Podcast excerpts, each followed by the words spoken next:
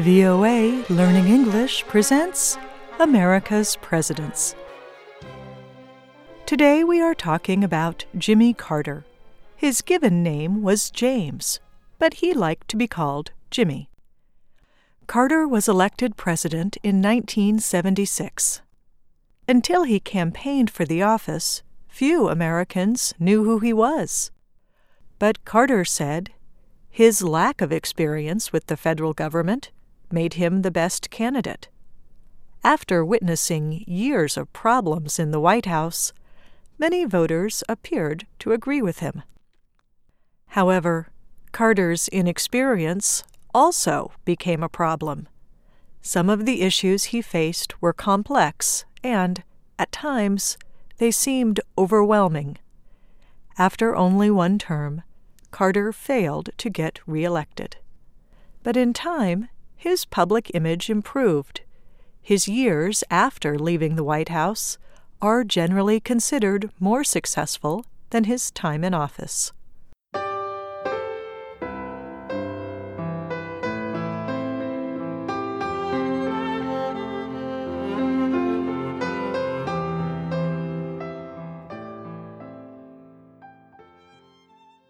Jimmy Carter was born in the southern state of Georgia.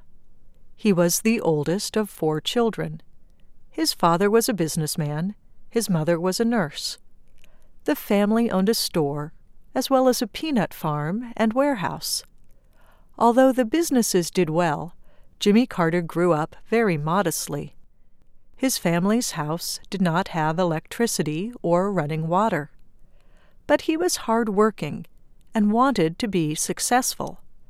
As a boy, he saved enough money to buy four houses. He earned more money by renting them to other people. He also decided to attend college at the United States Naval Academy, and in time he did so. Carter was an excellent student, and he became a fine naval officer.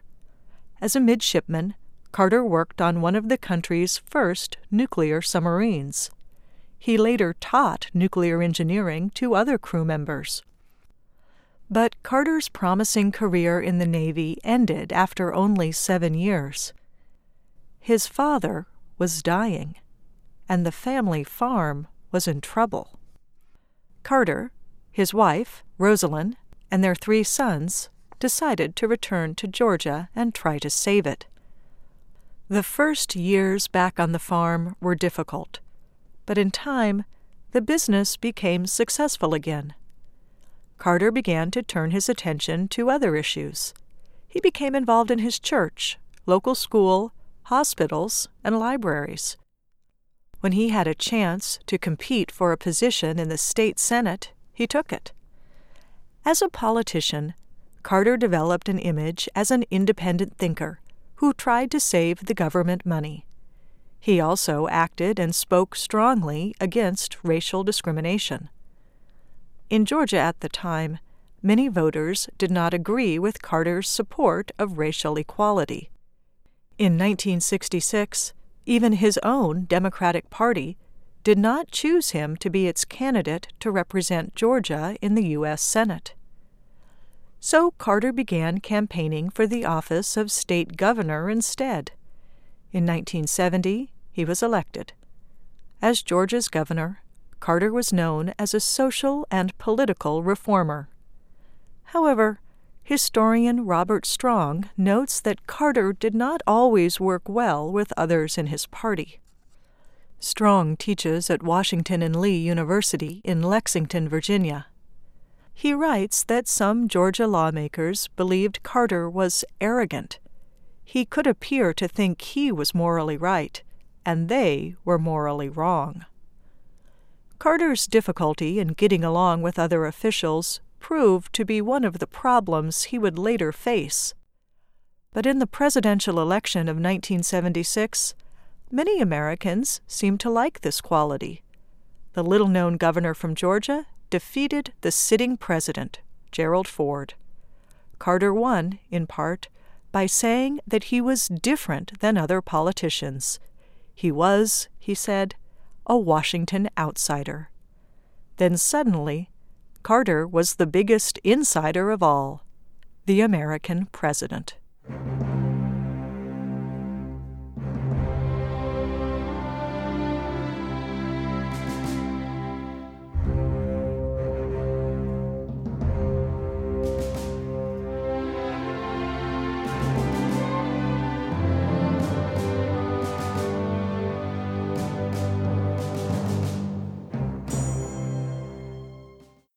One of the things Carter wanted to do was change the image of the president.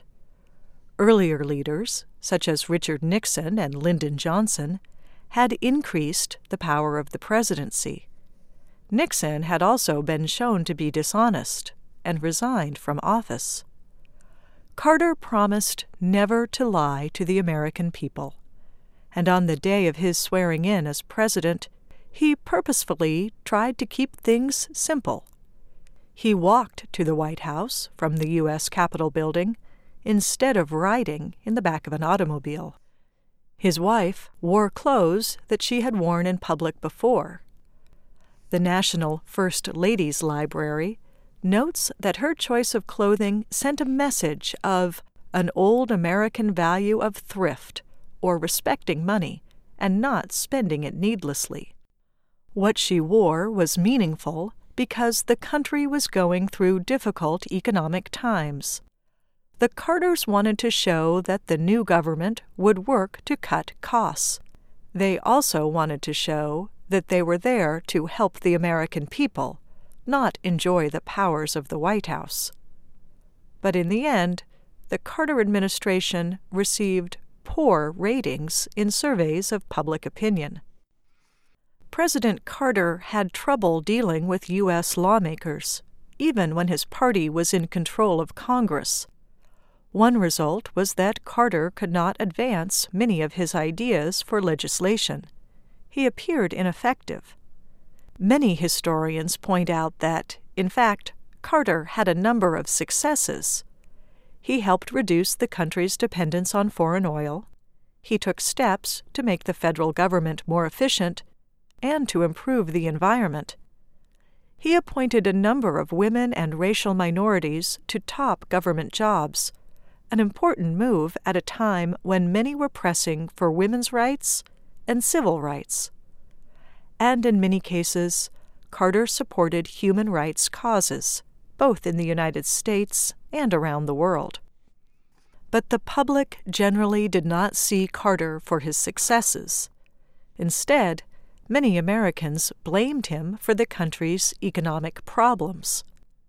Some also disliked the way he spoke to them. In one speech, Carter blamed the country's troubles on what he called a crisis of confidence. Some listeners were offended. He also decided that the U.S. would not attend the 1980 Olympic Games in Moscow. The move was meant to punish the Soviet Union for its involvement in Afghanistan. But many Americans believed the move mostly hurt young American Olympians. The administration also faced other problems. The president was never accused of wrongdoing, but other high level officials were. So was the president's brother, Billy. As a result, Jimmy Carter's public image for honesty suffered. Then came the Iran hostage crisis.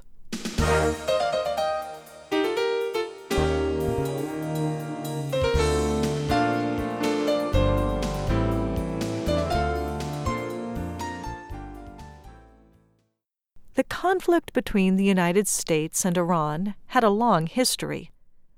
One part involved the Shah of Iran. The U.S. government had supported his rise to power, partly because American interests wanted to control Iran's oil. But the Shah severely abused his power. Many Iranians resisted. Some wanted a leader who would more closely obey Islamic teachings. In 1979, under pressure from those Iranians and others, the Shah fled the country. By now, he was suffering from cancer. So, as a humanitarian act, President Carter permitted the Shah to come to the United States for medical treatment. The move made Iranians angry. In protest, a group of students seized the U.S. Embassy in Tehran, the capital of Iran. They took 90 people, including 66 Americans, hostage. Carter worked hard to get the hostages released. He tried diplomatic negotiations and economic restrictions, but his efforts did not work. Finally, he tried a secret military operation. He sent eight helicopters and a team of special forces to enter the embassy and rescue the hostages. But that operation failed too. The weather was bad. Three of the helicopters crashed. Eight Americans were killed. And the public's approval of Jimmy Carter dropped even more.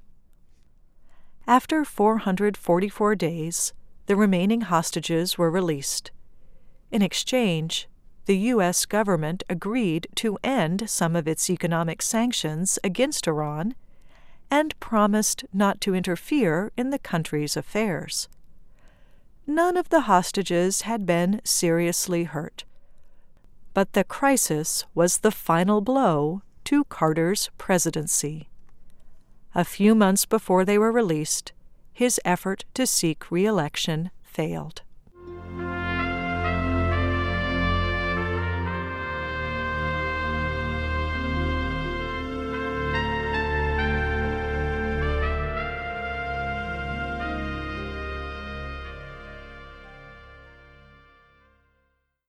As president, Carter did not meet the high expectations he had set for himself, and he faced some unusually difficult situations. His presidency also suffered from his problems communicating effectively with Congress, the media, and the American people. But his four years as president did leave several marks on the office. For one, he showed that the U.S. president could help other nations and sides resolve their disputes. Carter's best known success as president was his help negotiating the Camp David Accords. The Accords were a peace agreement between Egypt and Israel. Carter led the talks at Camp David in Maryland. Carter's efforts to protect human rights overseas also influenced the foreign policy of later presidents. In time, his work as a defender of human rights has become his most important legacy. Several years after leaving the presidency, he founded the Carter Presidential Center at Emory University in Atlanta, Georgia. The center seeks to prevent and resolve conflicts, enhance freedom and democracy, and improve health.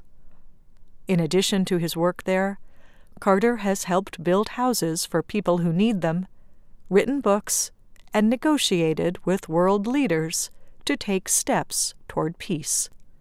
In 2002, Carter received the Nobel Peace Prize for his efforts.